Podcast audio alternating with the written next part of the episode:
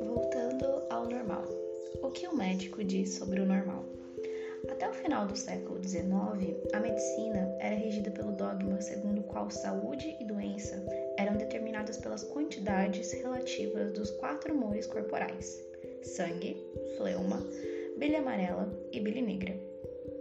Parece curioso e pitoresco hoje em dia, mas foi uma das ideias mais persistentes da humanidade, sobrevivendo muito além do dogma de que o Sol girava ao redor da Terra.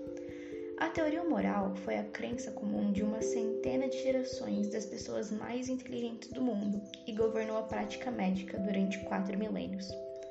O passaporte para a normalidade era encontrar equilíbrio e harmonia perfeitos dos fluidos corporais, nada em excesso, nada em falta. Somente às vésperas do século XX, impactantes avanços na fisiologia, na patologia e na neurociência enfim relegaram a teoria moral ao porão das curiosidades atávicas da medicina. No entanto, apesar de todos os seus reconhecidos prodígios, a moderna ciência médica nunca proporcionou uma acepção viável de saúde ou doença, seja no campo físico, seja no campo mental. Muitos tentaram, todos fracassaram. Tomemos como exemplo a definição da OMS, Organização Mundial da Saúde.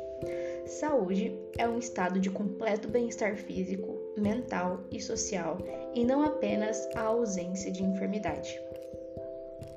Quem entre nós ousaria se declarar saudável se isso requer atingir um padrão inalcançável?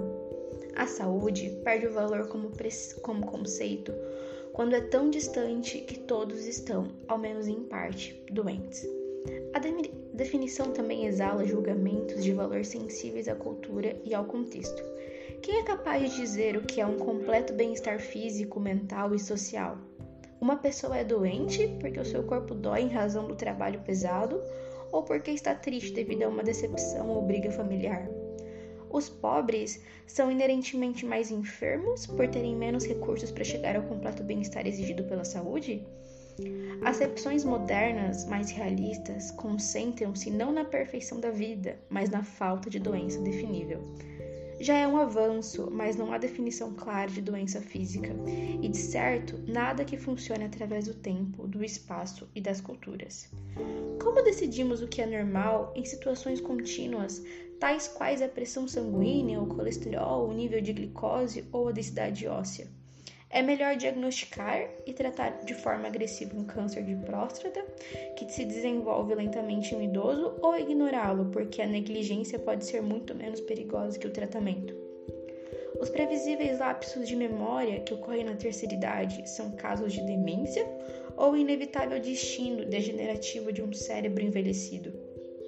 Uma criança é muito baixa simplesmente ou precisa de injeções hormonais.